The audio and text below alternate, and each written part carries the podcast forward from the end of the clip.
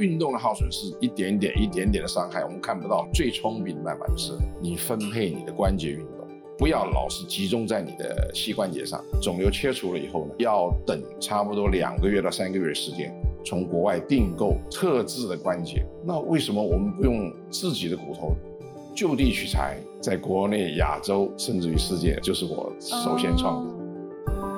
我是侯乃荣，台湾名人堂要告诉大家：有故事的人，有意义的事。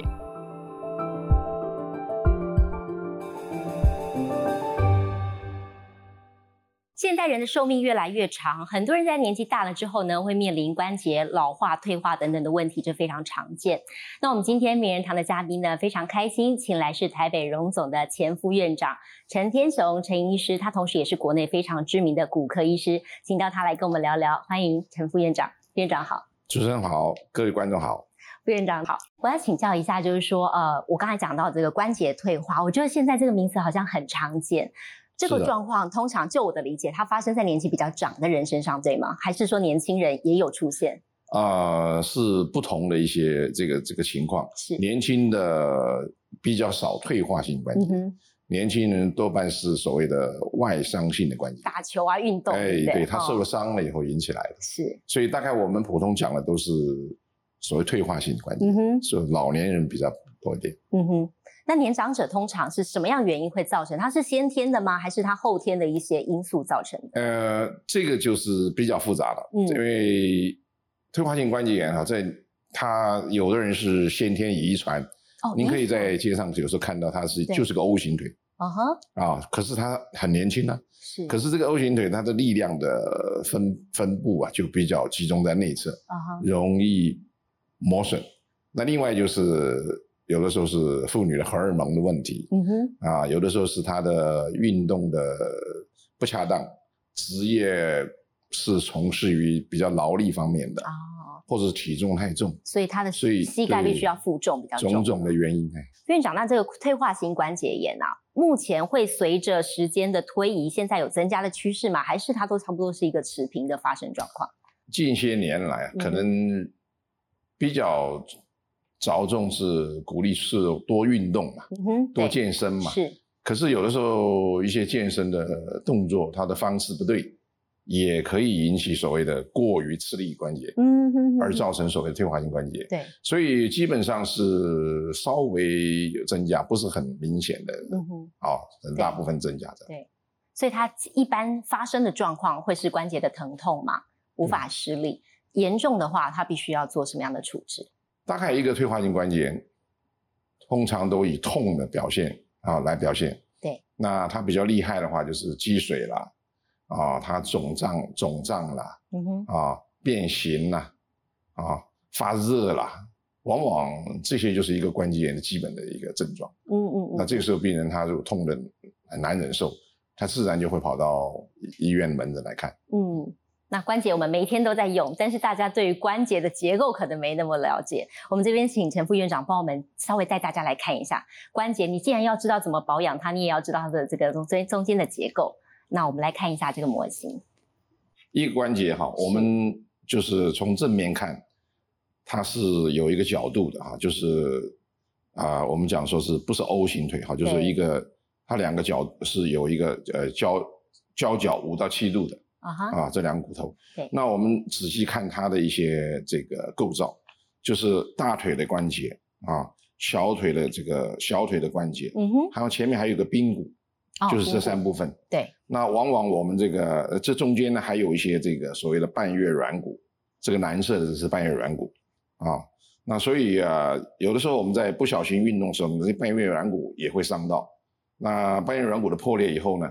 会造成膝盖的这个力量的过于集中在某一边，所以它就变成退化啊。那这个膝盖构造其实它旁边还有两个主要的侧韧带啊，把这上下两个骨头呢结合在一起，它很牢靠的，可以很很啊很牢靠的这样自然自然的活动。对啊，这就是关节的一个基本的构造。嗯哼，那最常出问题是哪一个部分？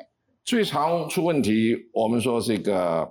啊，髌骨，髌骨前面这一块，髌骨，哎，这个髌骨的侧面哈，是我们有时候这个，它它这个，尤其是女性，她这个会过于集中外侧，因为这个角角度的关系嗯哼，啊，过于集中的磨损在侧面，所以她有时候爬楼梯啦、椅子上起来了就没那么方便啊。常常可以听老人家这么讲，我没有办法从椅子上起来啊，可能就是这个问题啊。那另外一个就是内侧，因为我们人的关节啊，大概内侧占六成六分力，外侧占四分力啊，所以这样自然而然的就是内侧它使用的偏向使用内侧，那这个内侧呢，退化的机会也就大了。哦，那我们一般讲说，在置换人工关节，或者是你在开刀上，它有哪一个部分是可以替换？人工关节哈，它每一个部分都可以置换，哦，我们也有这个单独置换这个髌骨的是，啊，也有这个置换嗯一半的，嗯哼，我们叫这个单啊单颗的关节，是，也有全关节，就是两个啊两边都内外侧都一起置换的。嗯哼，啊，所以它是大概以这三种形式啊来做一个置换，嗯，看他的需要。了解。嗯，哎，那陈医师，您行医已经超过四十年了，对不对？，是对。您在这个国内其实也有首创的一些治疗的方式，是是别人没有的，是跟我们聊聊这个部分好不好？蛮特别的。是，我当时啊、呃因为学关节的重建嘛，啊哈，那国内的这个骨癌啊，所谓骨肿瘤啊，是，那还是几乎是不毛之地的。那我也看到了国外的这个，他们已经发展的相当的有一点成绩了。对，那回头想，那台湾为什么呃没有什么发展呢？这个是不能落后的，所以我就毅然决然的这个决定去学骨肿瘤跟人工关节置换。嗯哼，那骨肿瘤方面呢，为什么会谈到就是说我有一个这个所谓体外的照射？因为那个时候的骨肿瘤确实不方便，你把它啊、肿瘤切除了以后呢，它要等差不多两个月到三个月的时间，从国外订购特制的关节，所谓的肿瘤的关节耗时很长，对？所以时程很很长。那这个时候又让我想起来了，那为什么我们不用自己的骨头就地取材哦，啊？所以是这个一个动机之下呢，那我就把他这个，比如说病人的这个骨骼啊，还可以的构造破坏没那么大的，我把它就照射大概一万个单位以后呢，然后把它整理以后再植回去啊，再在在国内、亚洲甚至于世界，我都是就是我首先创的。哦啊，OK，所以这样子呢，确实为我们国内的病人呢、是多了一些选择，而且医生的治疗方面呢也比较多样化。它的好处是什么？好处就是说自己的骨头自己用，嗯，那身体认识它，生长方面也比较快嗯哼，也不会比较有排斥的问题出现啊，没有完全没有嗯哼。对，那另外一个很特别，我看到叫做低温冰冻重建对肢体，这个同样是这样子哈。如果我们做了一阵子这个放射线以后呢，是我们后来这个是当然是日本他们在做，所以我们就把它引进来。在国内我也是在第一个在荣总啊，用液态氮，对，它很低的温度，然后去把它冻死掉。那同样是一个自己的骨头，只是它处理的方法不同。所以在台北荣总大概这两个方法都还经常在用。嗯哼哼哼。所以陈医师，你开行医到现在超过四十年，你有没有计算过开过的刀有多少？啊、基本上哈，大概很难去一个一个数计算，哈对，那大约一万个上下吧，这个连髋关节、膝盖大概应该都有的啦。嗯哼，啊、那这这些东西嘛，但是经过了无数的磨练，那到在今天嗯非常的就是有一点心得，有点经验那。这当中有没有让你特别印象深刻的案例？有没有跟我们分享？嗯，当然，关节方面呢，就是蛮多这个所谓的骨头都已经结构都已经破坏掉了。也是年长者，对，然后他换过几次的关节了，我们去这个重新再做的时候，非常的困难。嗯哼，那中间有一个让我印象非常深刻的，她是一个在大概新店山上一个大学，一个大学生，一个女性女女大学生，她从小就有一个肿瘤在骨盆，那个时候是良性，一直在溶肿治疗，但后来随着年纪，她变恶性，那恶性了以后呢，这整个骨盆几乎都一半都占都是这骨骨癌把它占住。啊，那个时候他来看我。那这个女孩我唯一的印象很深，就是说她总是笑嘻嘻的。我还记得她好像姓陈，即使生病还是对。然后呢，她在这个网络上，这个是 Facebook 上，她也有她的一个一个一个网页，啊哈，所以一天到晚就是很高兴的去跟她的朋友去交换意见什么的去。不过在这种情况下，我是觉得这么大个肿瘤，我当时也很挣扎，要不要帮他做，因为效果是不好的。嗯哼，可是我看他行动也不便了，啊，这么年纪轻轻的，然后呢，啊，压了神经这些东西，所以我就帮他把这个瘤子啊做了一个这个半边骨盆的切除，所以这个确实是很大的冲击。嗯要下这个决定呢，可能不是那么容易，因为你要把它，扎很久，对，你要把它，半边的骨盆都卸掉。嗯哼，那其实再补充一句，其实我们现在做骨肿瘤哈，九成以上的不必不必截肢的，这是跟我以前出去学之前是不同的啊，所以这是一个很好在台湾做的很好的一个成绩。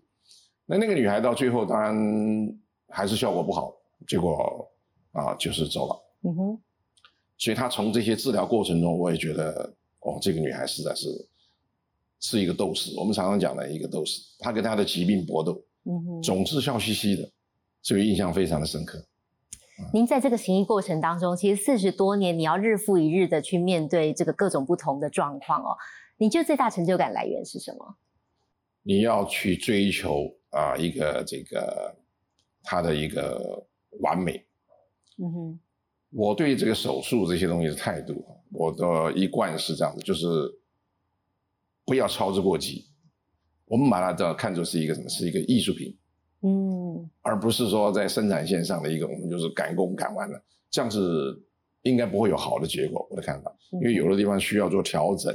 对，你要去就跟画画，我们这边多一笔，那边少一笔，所以做这个也是一样的，所以你需要很有耐心去求追求它的完美。嗯哼。好，那医师，我想请教一下，就是有关关节的保健啦，现在很多人会吃了很多关节的补品啦，等等的。就您来说，你觉得一个比较正确的关节保健的概念是什么？那有什么样子不好的状况、不好的生活行为会造成关节的伤害？我想在这个日常生活中哈，很多就是说他关节不痛的时候，他不会去保护他的关节，他就是为所欲为的用，我想要用就用。其实有的时候要考量一下子啊，有些时候啊一些，譬如说我我们讲爬山是一个很好的运动，嗯哼，但是你如果一天到晚去爬，这个重量，我们想有四到五倍的重量在这个关节面上，所以这个如果说是经常性的这种啊，我每个礼拜都去爬的话，爬高山的话，哦、那这个膝盖损伤是很厉害的你。觉得对年轻人也不适合这样吗？呃，他年轻时候不觉得，但是到了六十岁就看出来了。所以那时候年轻的时候这样使用，其实是有耗损的，只是还没有表现出来。啊、其实运动的耗损是点呃一点点一点点的伤害，我们看不到没有感觉的，它慢慢加成作用造成的膝盖的伤害，了解，它就变成退化了，嗯，是这样的一个原理。了解。所以爬山其实要当心，还有哪一些动作你觉得是对关节的伤害是比较大的？嗯，其实我我一向的主张都是哈，爬山也可以，但是不要一天到晚就是养变成我唯一的嗜好就是爬山。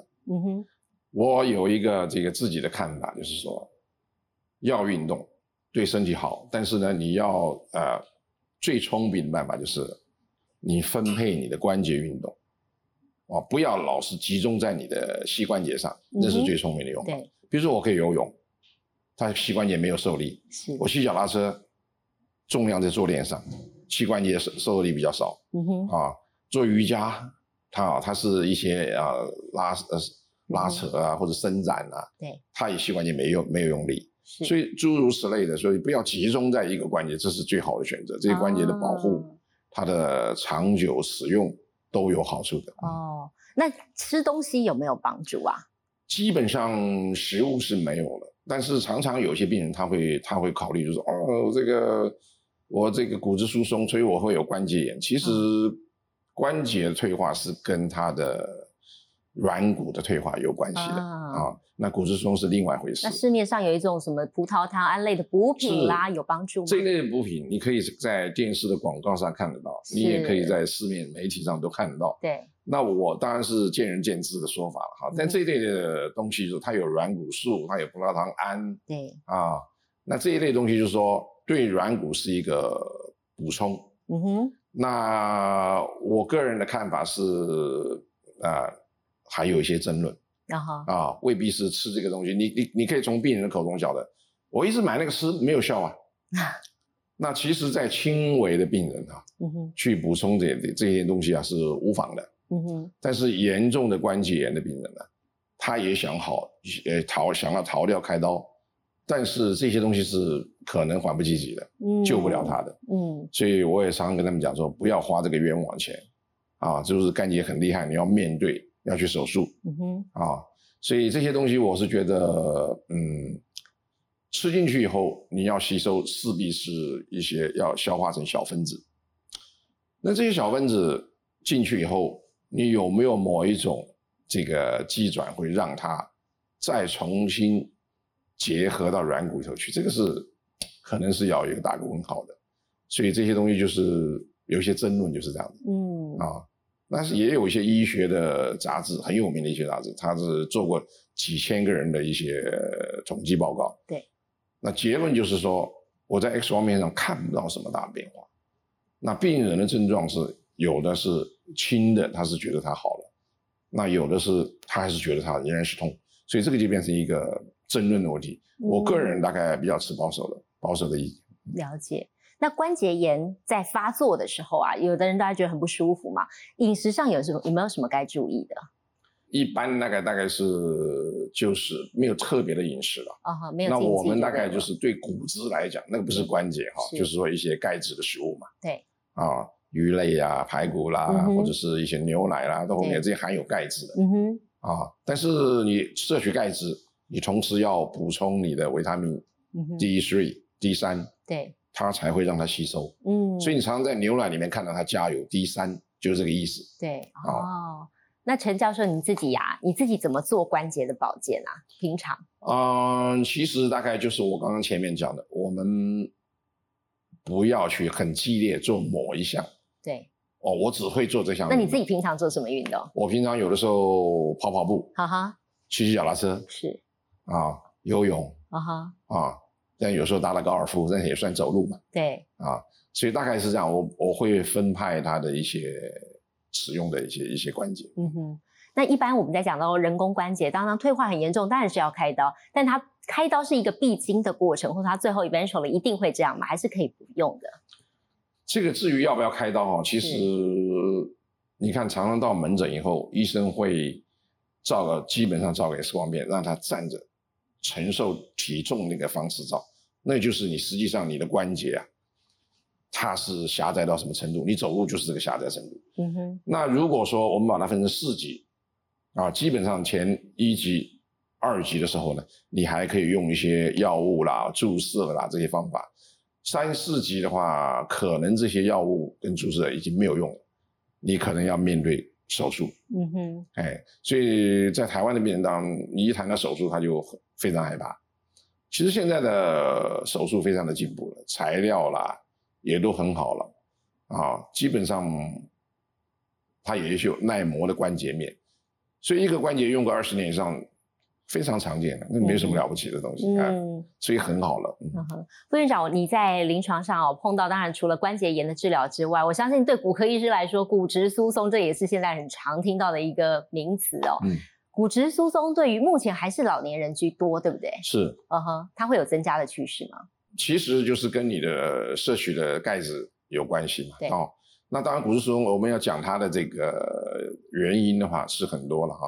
嗯那年轻人有的时候或也不一定是年轻人，就是有的时候是荷尔蒙的的影响，嗯跟副甲状腺啊这些东西有关系。对。那有的时候就是说，跟这个人他是不是有保持运动也有关系。保持运动的人骨骼是比较好的，骨质比较不容易疏松，对，不疏不容易疏松的啊。那食物呃，我想其他的就是有的是啊、一些遗传呐、这些都会有了，对，都会有了。所以啊骨质疏松一个不小心跌倒，你可能就骨折、骨裂。对比较常见的发生在老年人身上的状况有哪一些？啊、其实我们在医院里面常常看到这个老年人哈，因为骨质疏松引起来的哈，嗯哼，第一个呃就是我们这个红骨上端嗯肩膀这里，嗯哼，那腕手腕的部啊，那你的脊椎嗯哼，它会压扁，两个髋关节它很容易都不要去去摔跤，就这样扭一下它就会断，嗯，表示这个人的骨质非常的松了对，啊。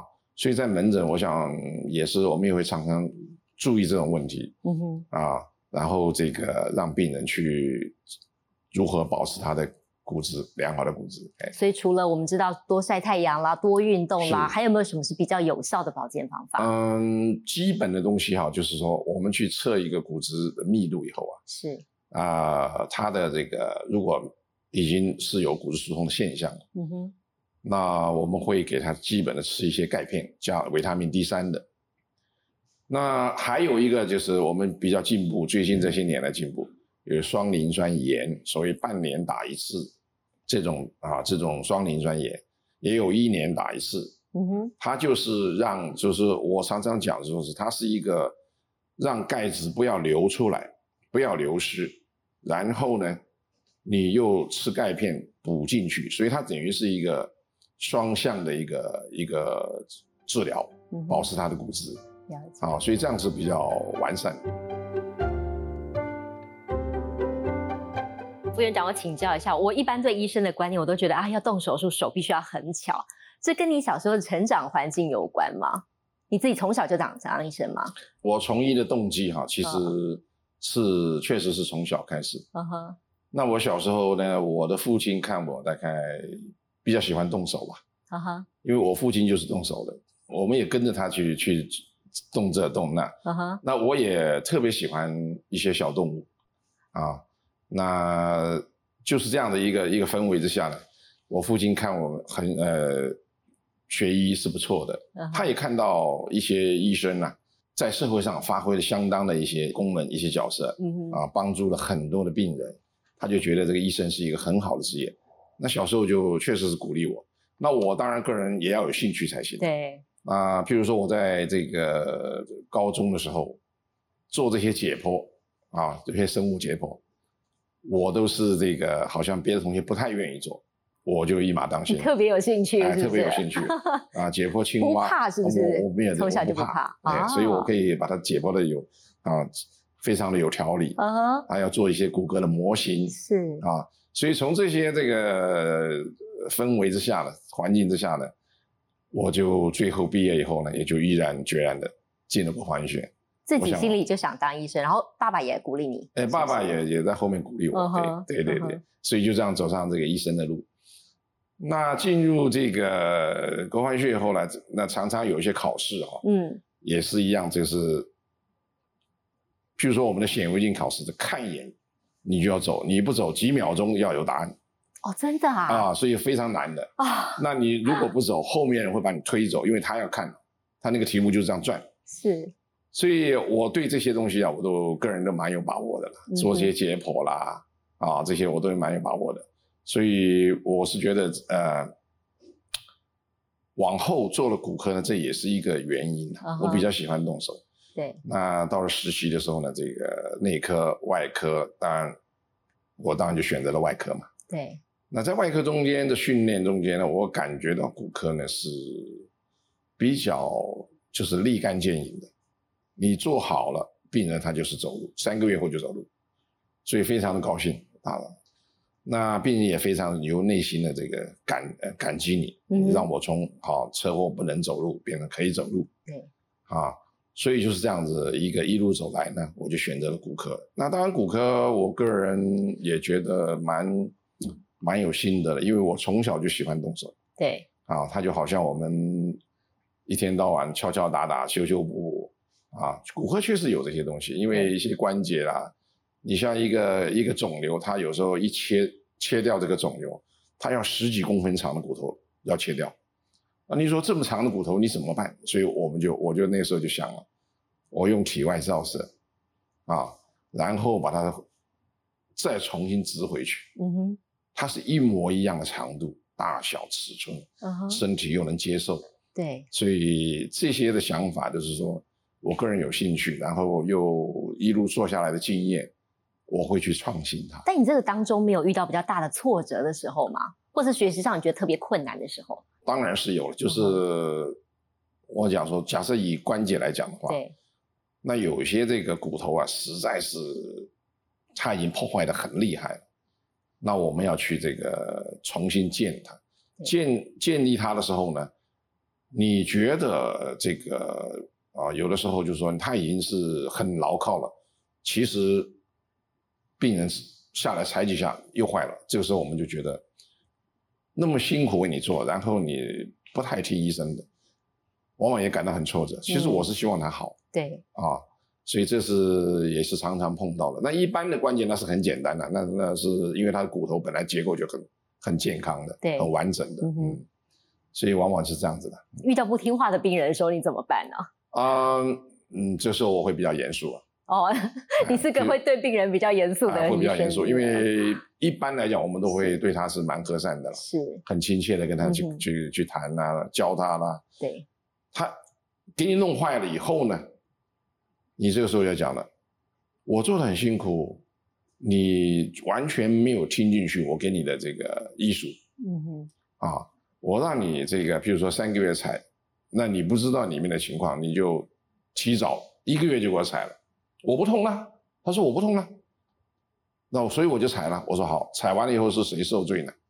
你自己要再受罪，我是可以再修好，对，但是他要再痛苦一次。嗯，所以这个时候我就会很很比较以偏向严厉的告诉他，你会不会觉得当个当好医生，其实跟病人的之间的沟通，其实也是一个很大的课题是？哦，那跟病人的沟通确实需要呃一些好的技巧。嗯哼，那如果一个医生呢，整天都板着脸去看病的话，我们可以看到有些医生他不太会，这病人数目不太会多，所以有的时候就是说也有一点就是说你要跟他亲近，你觉得你很关心他，对他有爱心，那这个病人会觉得嗯这个医生真好 啊，他就会他就会来陆续任何问题他找你。嗯，啊，所以这个对病人的态度，我是觉得相当重要的。一般的医生，这个东西是不太注意，但是我觉得这也在行医的过程中呢，也是很重要的一环，嗯，因为好像病人来看病不是欠你的，你必须要关心他嗯，啊，让他的病啊详细解说，让他的病好起来，这才是一个我想当医生的一个比较完整的一个一个一个啊生活，嗯医生的生活，嗯。有没有曾经有过什么样病人的回馈，让你觉得内心特别感动，或是你记忆很深刻的？有没有？哦，那蛮多的，呃，蛮多的。对，你像这个，我们我有一个骨癌的病人，到目前还在还在踢跆拳。她以还是踢跆前小学拳啊跆拳道的哇，一个女孩子，是，她小时候就是在学跆拳，踢踢踢踢到最后，这个膝盖痛了。你想，我们骨呃骨癌常常都在膝盖。那我我这么帮她 做完做完了以后呢，啊、用的就是我们刚刚讲的啊一个体外照射的。她到现在还在踢跆拳，还在教人，哇，所以我看起来我就觉得哇，这个真有，这个做的真有价值啊！啊，那他常常也会当我当我们的一个活样板是哈，啊。有的时候人家会这个，比如说一些这个什么会议上啊，或者是一些这个说明会啊，让嗯让他来表演现身，说法是哎，不这是是？最好的证明，真的，这是蛮有蛮有成就的这种感觉嗯哼啊。所以当医生就希望有这种好像一个一个成就感、一个满足感在，那是我们最嗯大的安慰。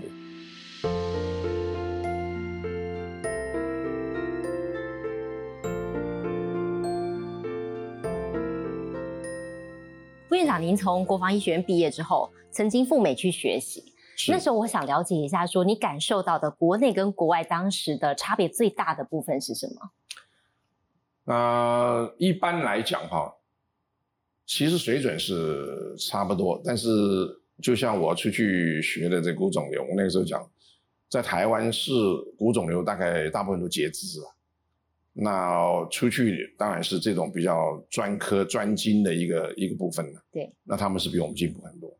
嗯哼，啊，所以就吸取他们的一些经验。那个时候国内可能还没有办法，我跟谁去学，所以我那个过程也蛮艰辛的。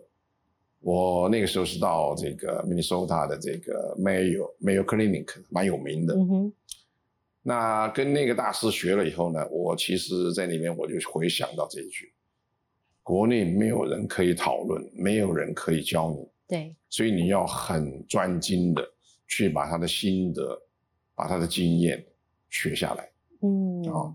所以那个时候我我有了这些用心以后呢，回来以后，我有时候这个往往在，因为没有人可以讨论，对，我在我的这个 X 光片前面，我可以坐半个小时，就这样瞪着它，去想要怎么办。所以确实很艰辛，只能靠自己找解方了。对，所以确实很艰辛的。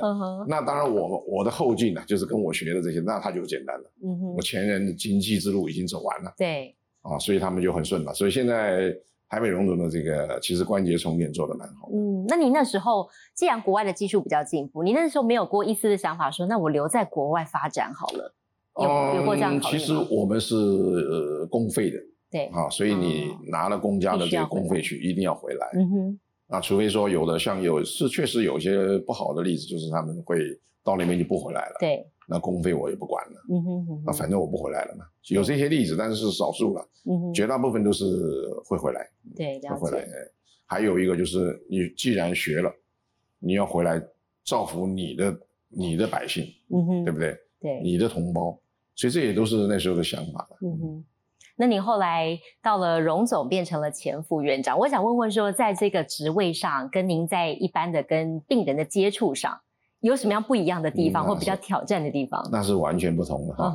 一个病人的处理呢，你是比较单打独斗，就是说我的思考，或者顶多跟人家商量一下，我就可以做个决定。嗯哼，那经过部主任的历练，我有一些的行政经验了。后来我升到副院长以后呢，所面对的完全是两个境界嗯哼，啊。譬如说这个管的是行政，什么采购啦，什么东西工程啦，这个对我来讲是有些外行。对我想不是我一个人，很多这个啊、从医生的位置升到这个好像一个管理职哎，行政的一个副院长确实有一些这个煎熬。嗯哼，那我当然也是短时间的煎熬后，其实也就是用我在临床这些的经验，一些类似的一个一些一些啊一些方法嗯哼，啊，你怎么样去管理它，怎么样去这个去发现它的问题所在。我们要诊断一个病，也是要去想办法去诊断它嘛。嗯哼，所以慢慢慢慢，行政也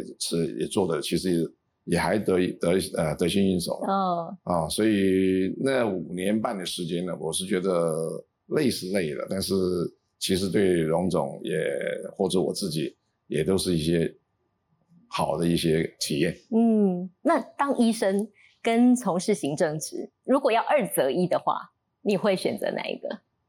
我还是愿意当医生，你还是原因原因是什么？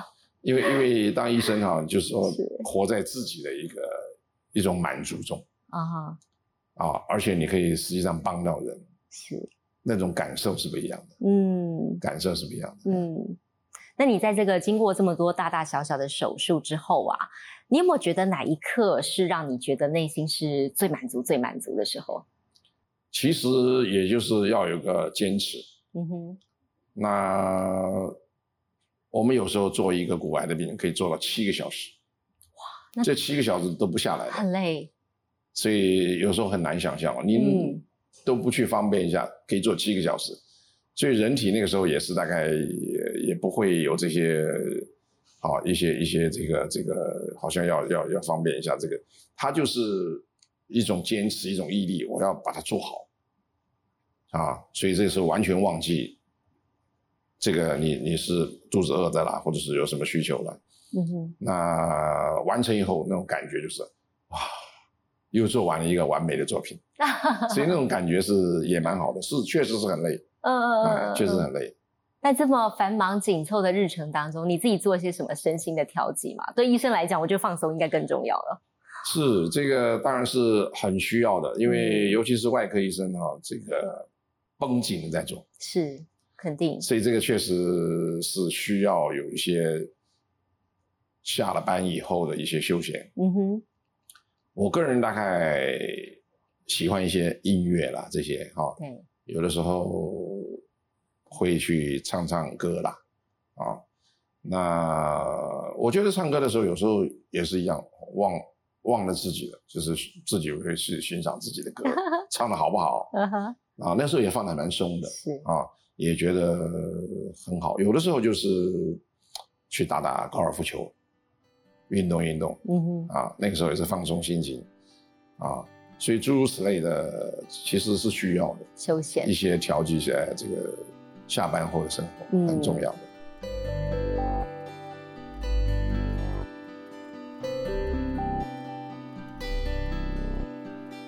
院长，我自己也很好奇，就是大家可能很难想象一个骨科医师的生活啦。对你来讲，自己有没有一些你觉得最辛苦的时候是外人不晓得的？啊、其实哈、我要讲辛苦的话，是现在的医生哈、是没有办法比的，因为最大的差别就是他有电脑。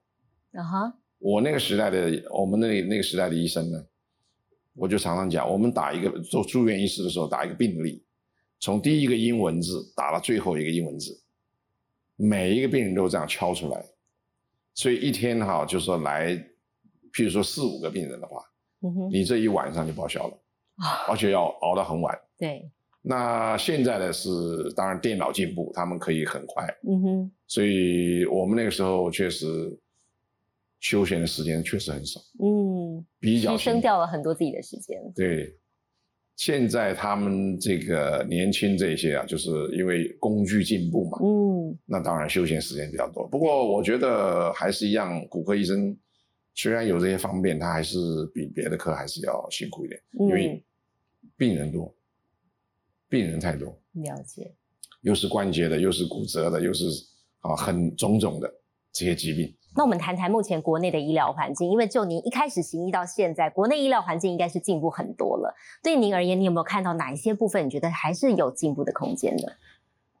国内的医疗哈，其实现在的环境哈跟以前不一样，是差在有时候是健保啊哈，啊，有的时候我们这个当然是你全民健保，你必须要这个啊、受制于健保它一些费用啊，所以这个是确实是绑有点绑手绑脚。对，那现在的这些环境哈，那就是说方便了很多，比我们以前。你的医材啦，什么东西，它的方便性啊，工具的方便性啊，嗯哼，那确实比以前好太多了，嗯哼，嗯哼好太。多了。对，那对我们医生来讲，也就是本来你说要做三个钟头的刀，可能一个钟头就做好了，对，所以确实确实是进步很大，也方便很多。嗯哼，我觉得医生常常面临一个难题是医疗纠纷，我觉得近年也非常常在讨论到这个议题。这个部分您的看法呢？医疗纠纷哈，我想你当一个医生呐、难免不是说一定会纠纷对，就是看你怎么样去处理它是，啊。那不可能说一个人你都不会碰到这种事情嗯哼，啊，像尤其是外科，所以外科现在比较人家会考虑我要不要做外科，风险那么大。对，那碰到这个时候，不是你要有一些就是说正常的一些解释给他听，因为每一个病、每一个手术，它都有它一定的风险的啊。不要讲说是我们这个做医生的这个处理病人，你普普通一般的工作啦、修什么修房子啊，都有一定的风险。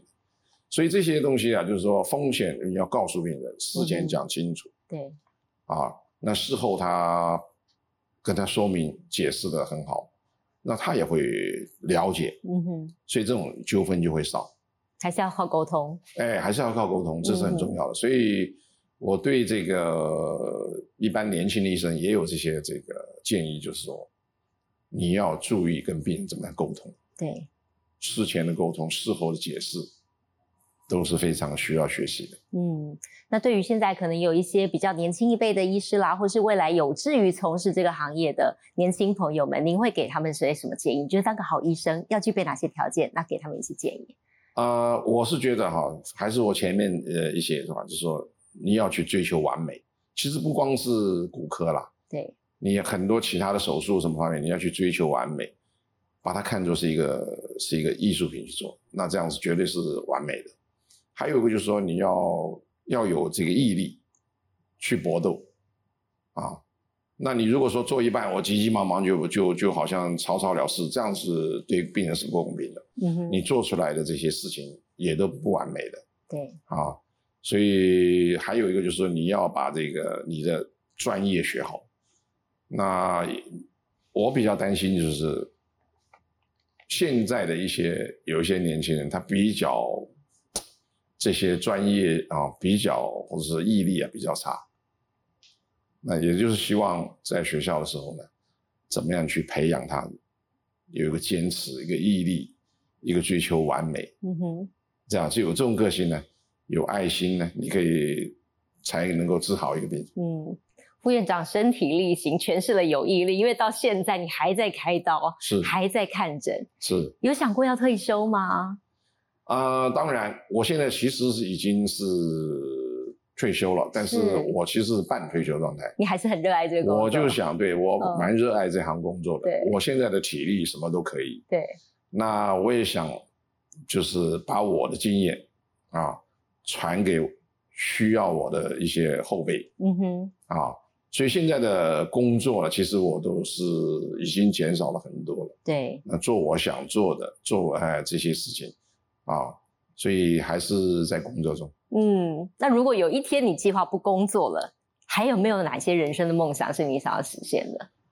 我们可以就是，我想就是我我比较喜欢的嘛，高尔夫球做做嘛啊。我有闲暇的时间啊，国外走走，啊哈，这也是蛮好的。因为以前当医生的时候，要出个国是不简单的，你大部分时间都都要绑住耗给病人被绑住了。对，所以好好的去玩玩啊，享受享受这个生活，完全没有压力的状态，嗯哼，那是我的梦想。